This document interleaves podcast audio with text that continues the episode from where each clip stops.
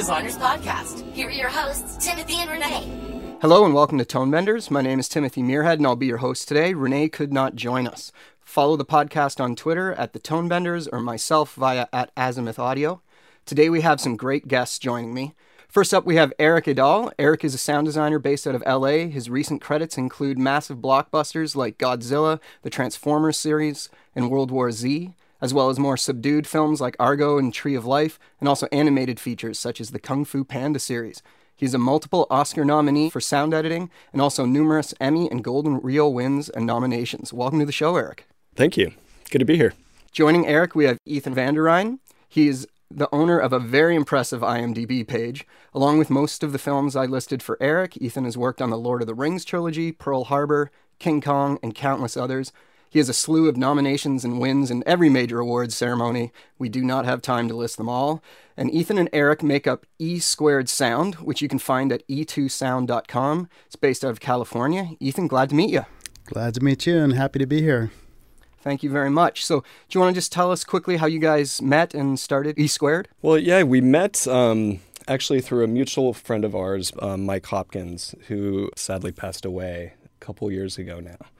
Um, and I, I, met Mike through a mutual friend, Helen Luttrell, who's my very first job ever in the industry. She's a dialogue editor and a New Zealander. And she knew Mike from, from New Zealand, and Ethan knew Mike from uh, working on the Lord of the Rings films. And that's how uh, it was Mike who introduced Ethan and me. And we'd been looking for something to work together on for a while. And then the first Transformers came along. So that was our inaugural journey together. And we've been uh, working together pretty consistently ever since then. So you guys at that point were both freelancing, is that correct? Yes. Uh huh. Yeah. Uh-huh. And then what made you guys start E Squared? Well, it, it was basically a natural progression out of consistently working together as a team on a number of films. And it just kind of grew out of the creative collaboration and sort of wanting to create an entity that gave us a little more flexibility in terms of choosing the projects we wanted to do and you know being able to do a full range of bigger budget movies as well as smaller independent films and creating this sort of more formalized entity gave us the the flexibility to to have more control over that. You guys are known for big budget Hollywood blockbusters. But when I look at your IMDb pages, you guys have as many films with Michael Bay as you do with Terrence Malick.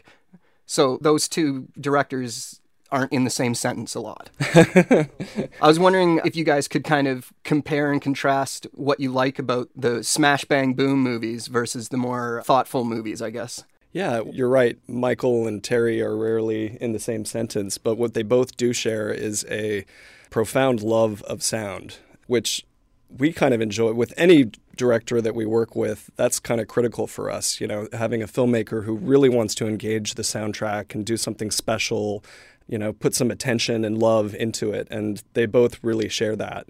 Of course they're very different styles as well. Um, you know the difference do you want to talk about the difference of working on the art and the and the well, blockbuster? you know um, in some ways I feel like the creatively maybe the differences aren't that great because of what Eric was just sort of talking about how they they both have this this love of sound.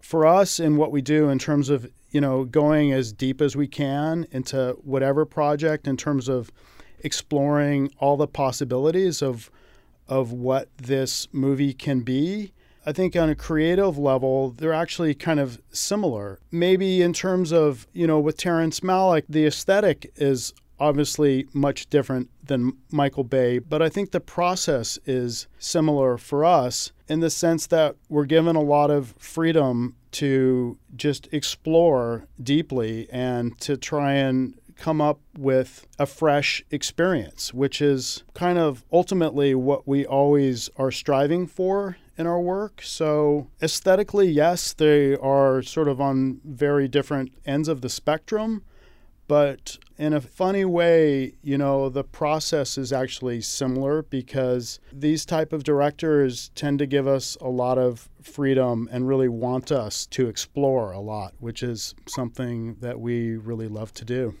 Yeah, it must be nice to be given that creative freedom. Something that I wanted to ask you about, which kind of ties into the Michael Bay aspect. I saw online a video of you guys getting some stuff printed onto vinyl for Pain and Gain.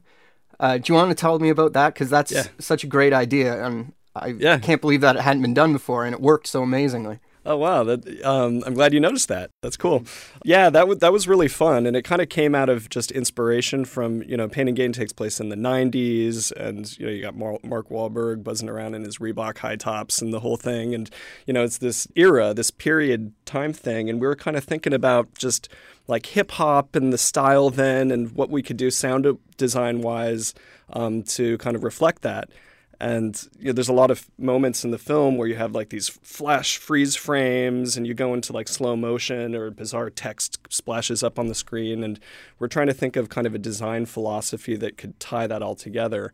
And I don't know how we had the idea. I think it was just, you know, a lot of the ideas just kind of come out of nowhere. It's like a little serendipitous epiphany, and then you go, oh, yeah, let's try that.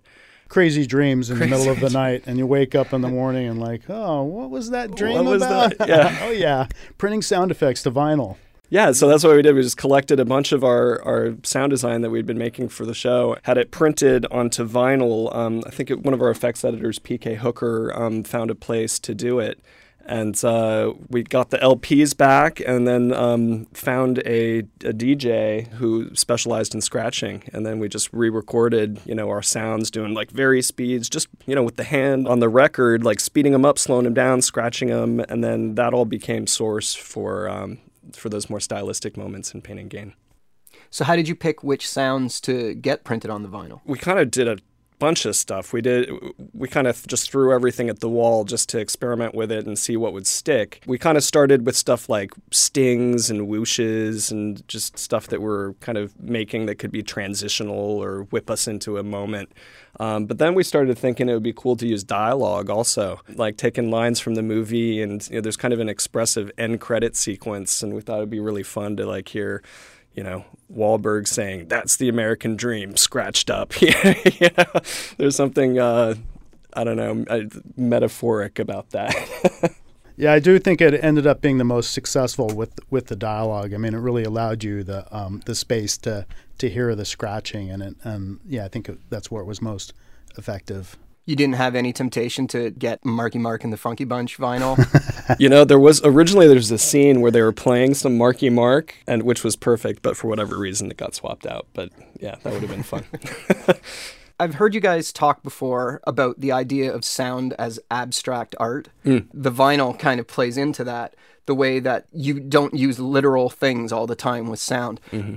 I think by its very nature, it's an abstract art, no matter what kind of film you're doing, because you are you're using something that's different for what you're seeing on screen, and even the simplest sort of things like.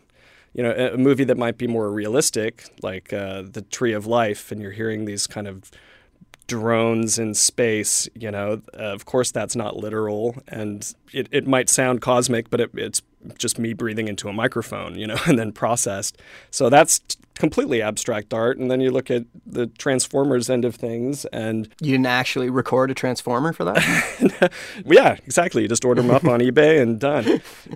No, we'd use like anything. The the most bizarre kind of things. Like my dog has been in every Transformers film, and she's done vocals for Bumblebee and made her into uh, robotic servos. And you know, again, that's just as abstract. And I think the general public and the audience just always is, they're always shocked at what we do as sound people. Like, wait, you didn't actually record that on set?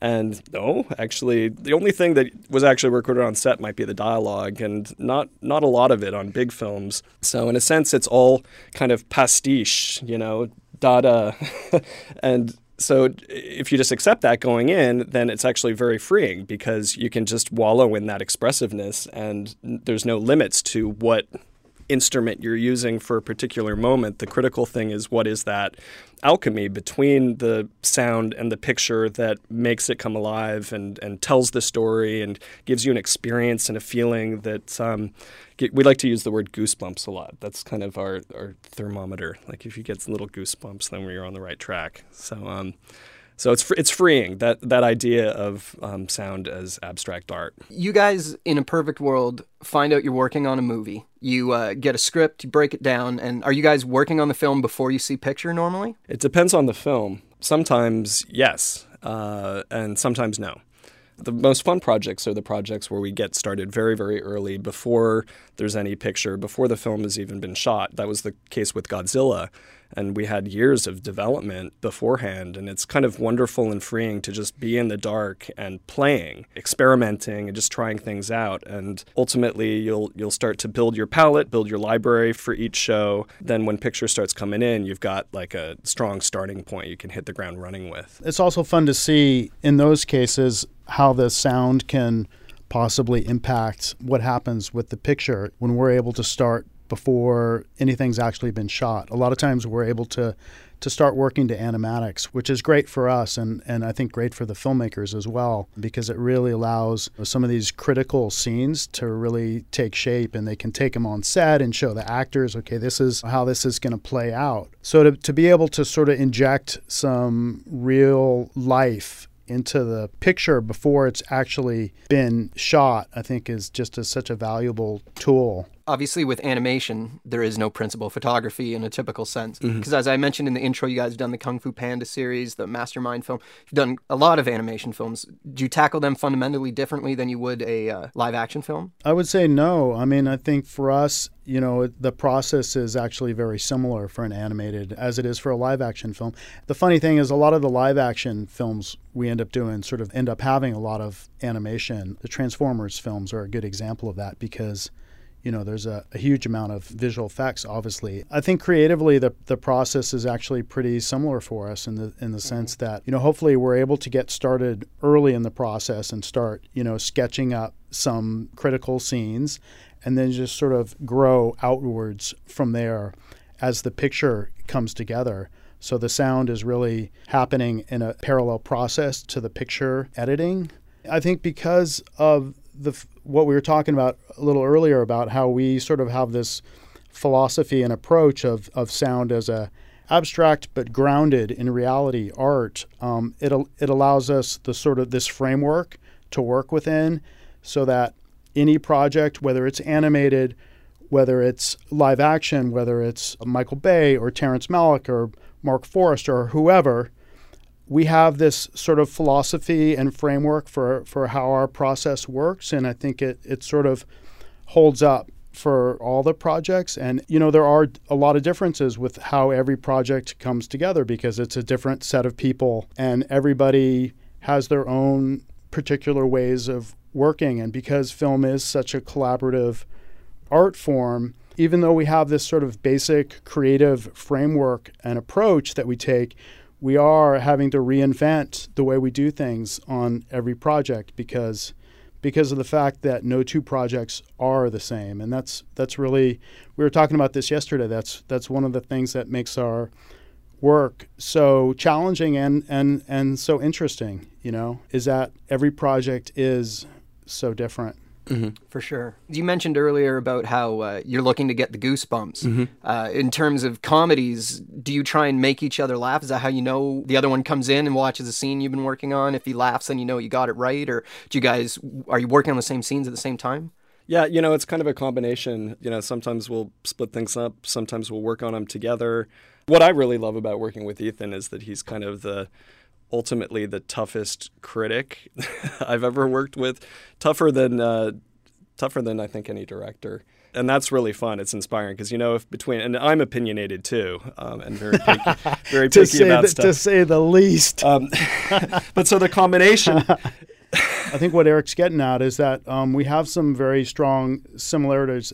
We both have strong point of views, and we don't have exactly the same point of view, but our aesthetics are very sort of meshed closely together, which I think is a good thing for us creatively. But we're not too closely meshed together that there is a lot of sort of synchronicity that can can come out of us working together in that way. Mm-hmm. Yeah. Um, and I mean, for me, w- the best thing about the work we do is is the people that we get to work with and for me, it's, you know, such a big part of it is working with people that inspire me.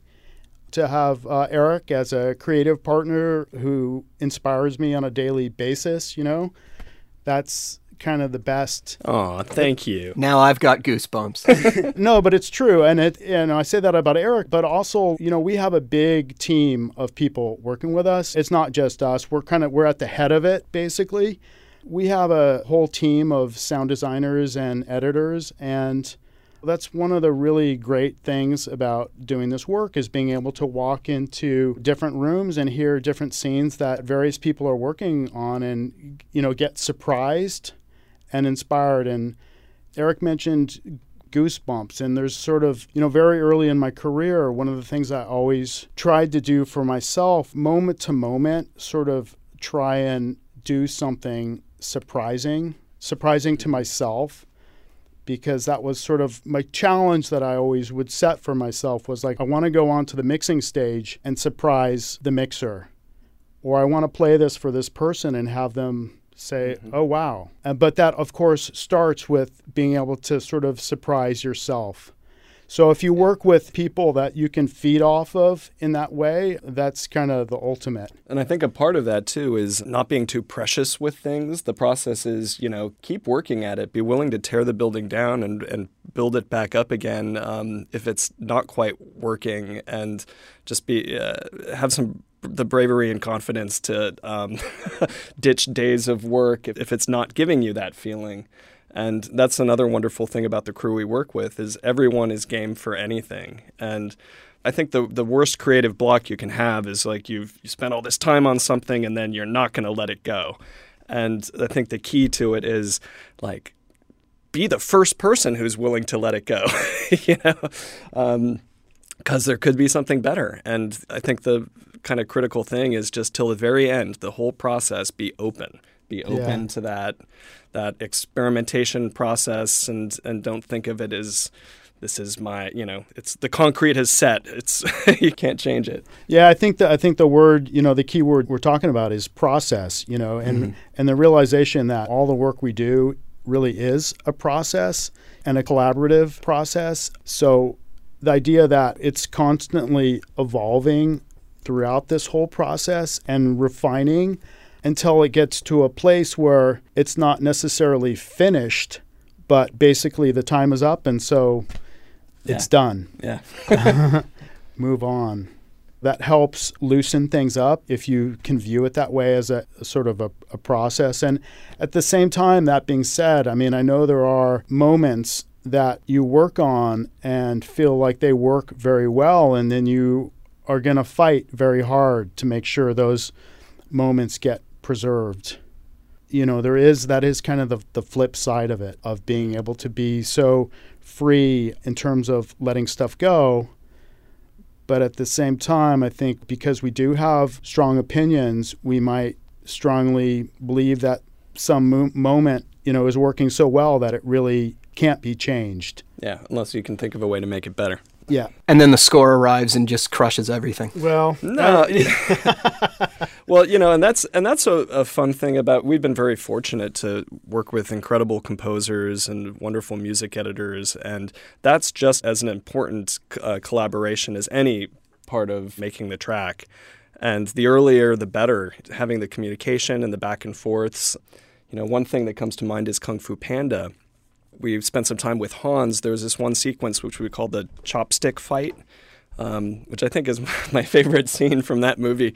And it's it's basically like this whole kung fu little battle, but over a dumpling uh, between Po and Shifu, the master and the trainee. And it's this whole rhythmic kind of intricate thing. And so early on, we were talking with Hans as to how to approach this and you know, we figured out, okay, you know, it's all about the rhythms. And so all the sound design and the music, tempo wise and with beats, needs to fit perfectly together and dovetail um, like an intricate or- orchestral piece. Um, or actually, more than an orchestral piece, maybe more of like a drum solo, you know, like a lot of kung fu battles, you know, it's all about the rhythms. And that scene was all about the rhythms.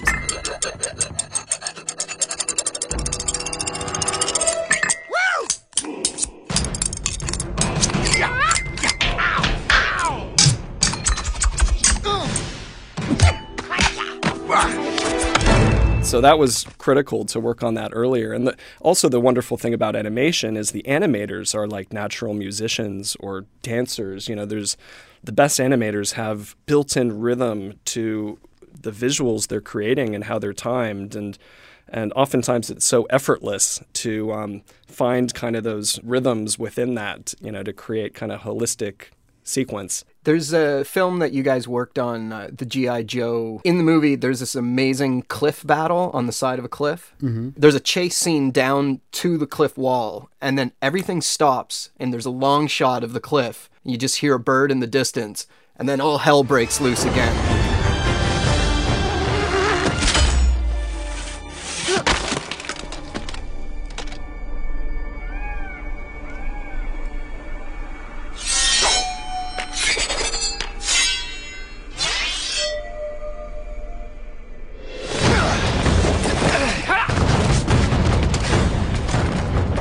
It's just like awesome take your breath and then we're right back into it Yeah. is that something that you guys try and build into things Yeah. well, you know, John Marquis and, and Toby Pope um, were the, kind of the creative leads um, on our team on the, on that show, working with us, and yeah, and a lot of that you try to build in right away. You know, as you're going through the movie, like, oh, this would be cool. Like, let's create a suspended moment here, and just.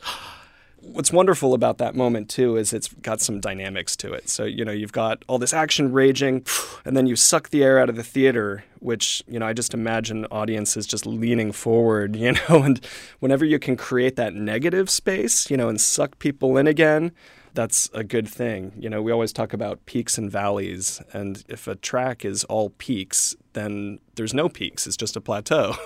so you need those valleys. You need to see the bottom of the valley before you can really appreciate the top of the peak.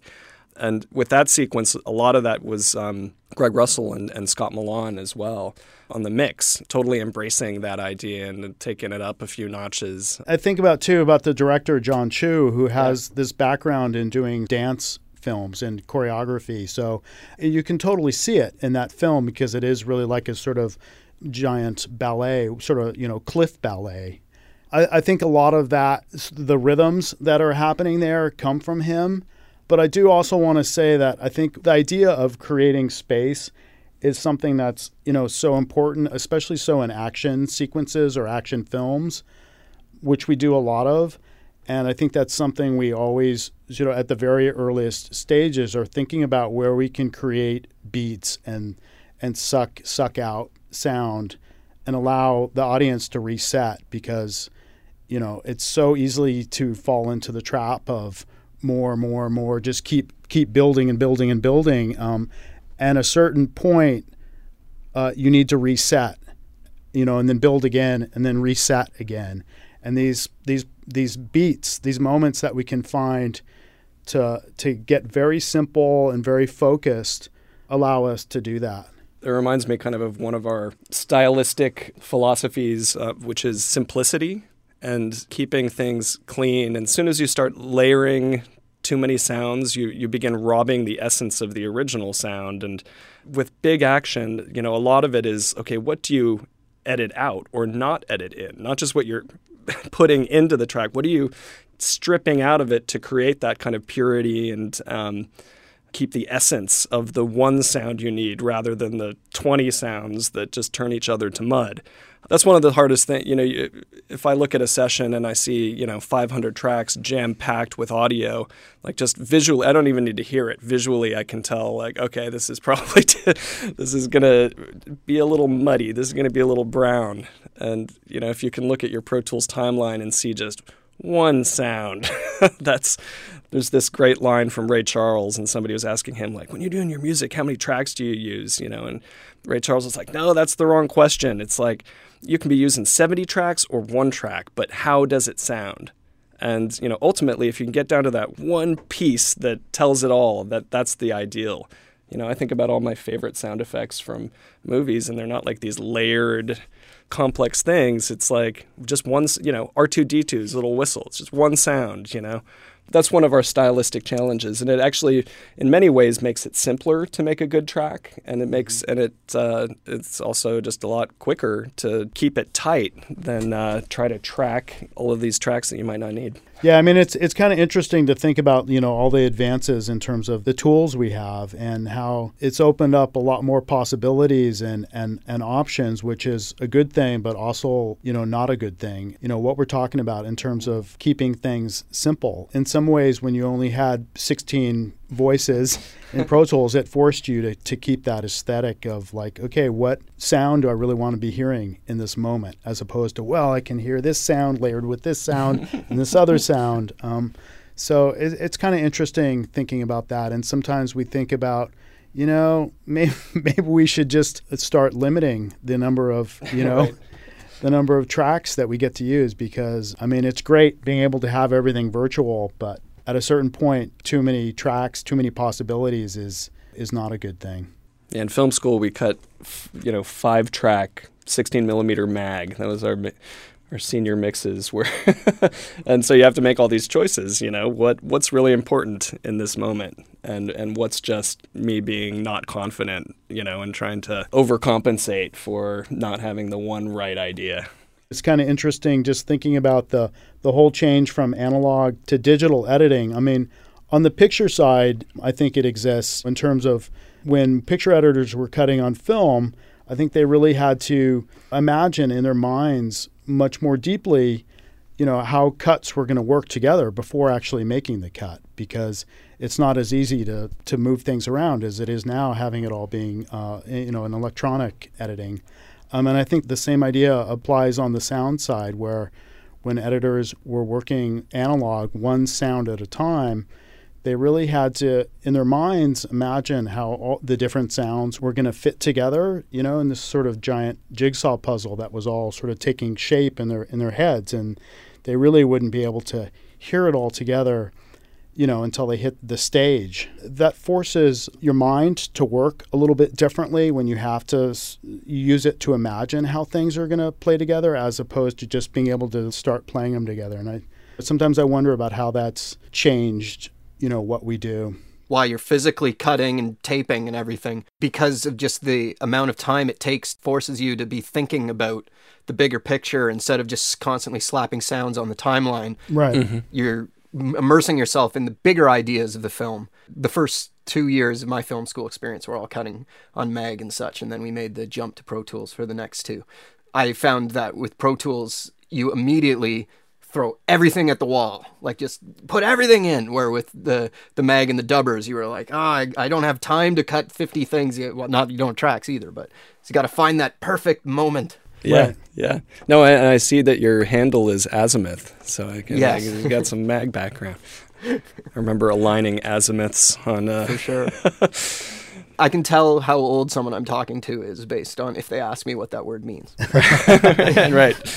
so speaking of uh, picking perfect sounds, I wanted to talk for a minute. I'm jumping kind of from movie to movie here, but mm-hmm. uh, for the movie Argo, mm-hmm. that kind of movie is kind of a sound man's dream because a lot of time the picture is just two guys looking at each other. Yeah. And all the tension and all of the stress that that movie induces in the audience is almost all through the sound.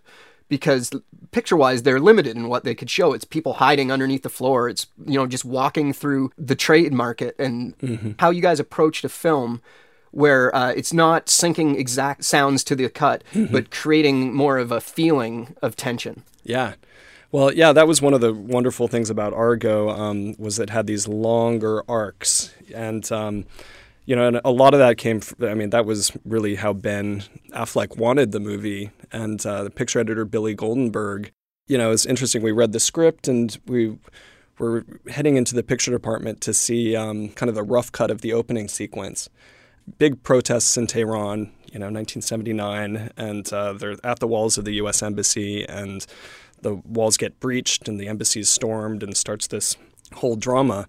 And we're watching the scene, and uh, I remember just getting, uh, you know, getting goosebumps and feeling tears in my eyes because uh, it was, it was constructed in such a real way. And instantly, both Ethan and I were thinking, okay, if if we're going to really play this real, we're going to play it with just all sound. You know, the first eight minutes really shouldn't have score. This could be so visceral and and real. And before we could even say it, Billy's like, "Oh yeah, and I want this all to just be sound design." and we're like, "Oh, score!" With that moment, we knew we were in for a really good experience. Yeah. Um, you know, that's such a such a treasure when to know that the reaction we have um, is is what the you know the director, the picture editor are already thinking. Because yeah. we usually have to pitch these yeah. kind of things, and uh, you know, it was pitched to us, and we're like, "Oh, beautiful, perfect." You know, so we kind of took that approach. We're telling this story and creating this emotional experience through the sound. And it's not just cut, cut, cut, cut. Here's something, you know, pu- little punctuation marks here and there. It's like instead, it's one big wave that takes you through, you know, many minutes of story. And for the tension of the film, it was kind of a dream. You know, we could take, you know, we did a lot of recording and got a lot of um, uh, native Farsi speaking extras out to start creating the tapestries of kind of wallas and crowd chants and and uh, you know obviously the opening sequence the crowds and the chants are you know the the big player. Um, but also later in the film as our characters are going through the um, Mehrabad airport and trying to get on their Swiss Air flight to get out of there we just have these long scenes where they're just waiting. For us, we could just, you know, we could take the crowd sounds, the din, the massive humanity, and then just over, instead of just over like five feet of film, over like 200 feet of film, just start slowly sucking it out you know, sucking the sound out and muting it. So now we're going internal, but it's so slow that you don't notice it, or an audience doesn't know that they're being manipulated in that way. And then you just kind of like, you start to hear yourself breathe because the rug has slowly been getting pulled out from under you until you're silent. And then poof, the passport stamp snaps you back into reality and everything's going again. Oh, yeah. I've got a letter from the Ministry of Culture yeah.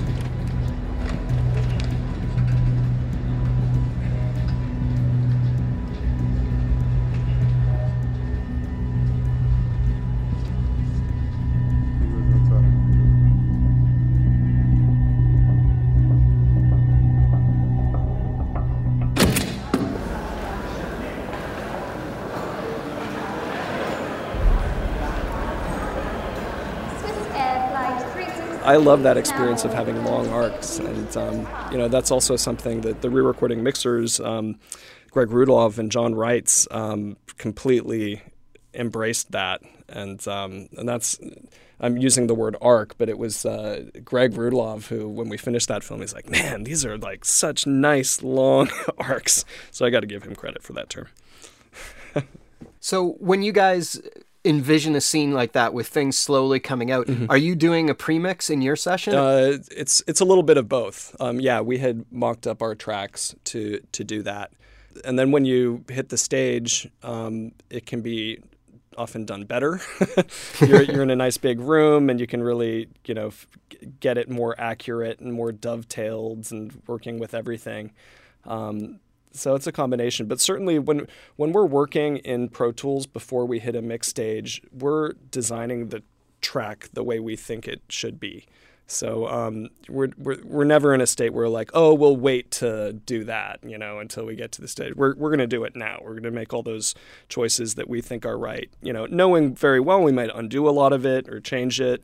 Um, you know, that's part of the flexibility of working virtually. Also, um, we we want it to sound the way we want it to sound. I just want to add on to that. I think it's also part of the flexibility of not just working virtually but also working electronically you know talking about the differences between you know working in the old days with meg and now work cutting in pro tools working in pro tools does allow us to do is is commit to a certain shape and it, it allows us to like erik's saying we, we're going to make this scene play in its entirety the way we think it should be played and we're not worried about committing to that because it's so easy and so quick for us to change it, to take it in another direction. And so that I think is a really great thing about, you know, how we're able to work these days where we don't have to feel like we have to cover everything six different ways and, and have all these different options for how it can go.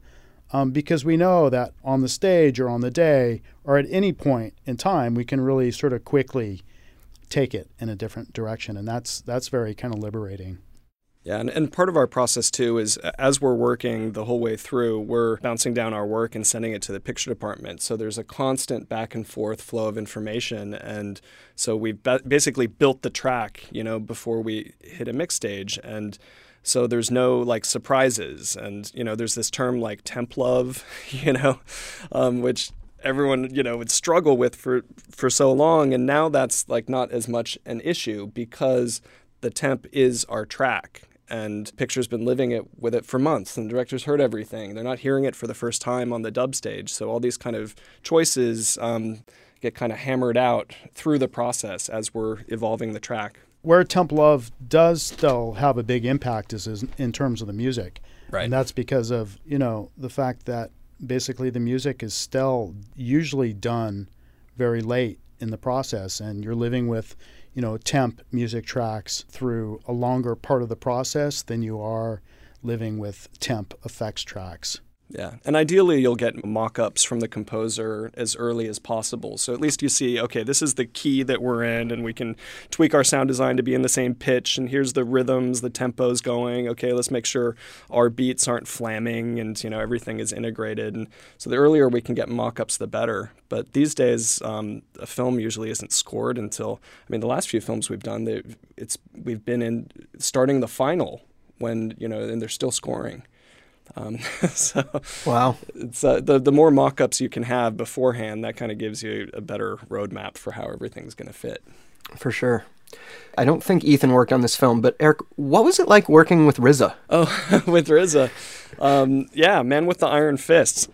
Uh, dude's a cool guy. He's an interesting cat, um, and that was a really really fun film. Totally stylistic and you know one of the things one of the first reviews we had with RZA he's like we were playing kind of the opening montage sequence. There's this badass fight that starts out the movie um, with some awesome Wu-Tang Clan music raging. And uh, RZA came in with some friends and the first thing he said, he's like, "Yeah, it's great, but more bass." like, okay, we know how to do that. All right, more bass, you got it. a little bit of a different uh, attitude than Malick, I guess. Yeah, yeah, no, for sure. Yeah, yeah. Man with Iron Fist was more the sledgehammer, and Mal- Malick was, um, you know, more of a gentle paintbrush. So when you guys are working on a film, it comes down to the mix and you're I'm assuming working long hours. Do you guys build into your schedule breaks between films or are you guys going right from one project straight into the next? Ideally, there's breaks. You know, sometimes there isn't. um, sometimes we don't get a chance. But ideally, there's breaks. You know, part of part of the thing about running a company too is you don't want too many breaks. you want to hang on to your crew and better busy than bored. But uh, yeah, there have been some situations where we've jumped right off onto a final, onto another thing, and you know you're on like day 80, and you know without a day off. And it's worked out the past couple years though, where, where, we've had some nice breaks in the summer, which have mm. just sort of, um, you know, it just sometimes turns out that way. Uh, I don't think this summer will be that way, but you know that's one of the interesting things about this business is it's all just everything is project based, um, and that's what keeps it interesting. Yeah, I think sometimes we wish we could build in more breaks than we're able to. You know, it all ends up working out. I used to, when I first started working on films, I would demand four months off uh, a year. So I would just refuse work just so I could go do my own thing and travel and record and do photography.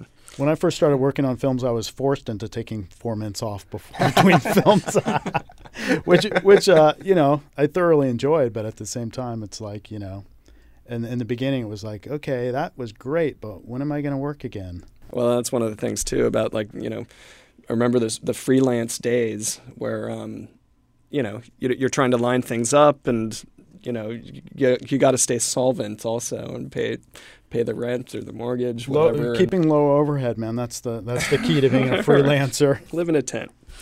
Yeah. Uh, i just have another quick question for you and then i'll let you guys go uh, I was wondering if you guys could tell me a bit about Mike Hopkins. You guys mentioned him earlier. Just tell us a bit about him because uh, I think some of the people who are uh, younger listening to this podcast might not know who he is, and I think everybody should. Yeah. yeah. So Mike Hopkins was he was basically the premier sort of sound editor in New Zealand for many years. Um, he kind of came up working with uh, Peter Jackson on you know with P- on Peter's earliest films and I met him uh, when I first went to down to New Zealand to to check out the Rings films as they were in progress, as they were being shot. To talk to the guys, talk to Peter and and the other people about working on those films. Mike met me at the airport, and he was just this sort of giant of a, a guy, very tall and lanky, and came from the countryside in Picton on the South Island, where, you know, raised on a farm. So he was a little rough around the edges. Um, he had like one of the biggest hearts of anybody I know, and he was just so gracious. I mean, like one of the things we started talking about in this conversation was the idea of collaborating with people who can inspire you.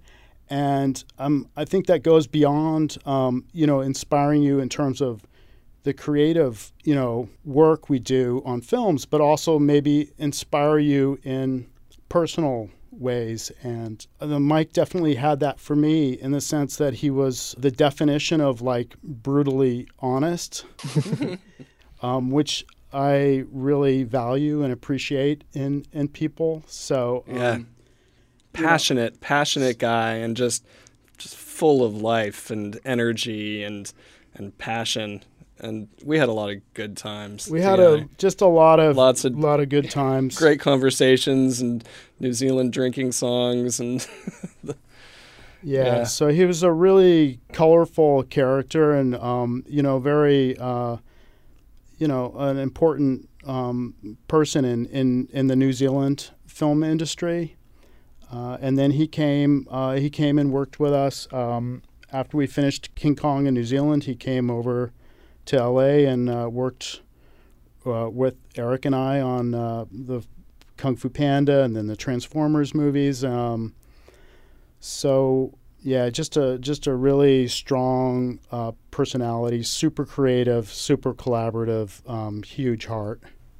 yeah, I think I mean I I probably knew Mike um, five six years bef- before we'd ever worked together. We were more like social fr- friends, and I'd see him when he'd come over to the states, and then when he did kind of finally move over here, that was closer to when we all first started working together. One of the interesting things about Mike is that um, you know he had this pretty profound stutter um, that affected him, you know, most of the time. But so and his specialty, um, you know, became came to be uh, working dialogue and ADR. But he is fantastic on the ADR stage and very, very good with actors and very good with directing. And it was so interesting because when he would be directing actors on an ADR stage or in one of the open, you know, outside ADR recording sessions that we would like that we did a lot of, when he was directing, the stutter would completely disappear and he would really, you know, you could see him come into his own, and uh, that was, you know, it's just such a beautiful thing to be able to to witness. Yeah, and, and he was, yeah, great performer. I mean, we we did a lot of recordings with Mike too. You know, using his voice for he had this really great, rich, gravelly voice. We'd use him for Decepticon vocals, and he did a ton of Bumblebee vocals for some of the more emotive stuff. So there's a little piece of him in there. And I think we put him in uh, Pain and Gain as well. He had just passed away, and we were had started Pain and Gain, and um, the for the for the logos you see kind of these dumbbells crashing down and kind of a male effort, and that's uh, that's Michael in there. Yeah, all, all just pure passion. Yeah, yeah, we miss him. For sure. Well, thank you very much for coming on the show today. You guys have been really uh, insightful, and uh, I always love talking to people who are uh, working on the top of the line shows and uh, see how they think and try and steal some ideas from you guys. So, thank you very much for coming on the show. Really appreciate it. And uh, Yeah, it was fun. We'll talk soon. Great. All right, Great, thanks for having us.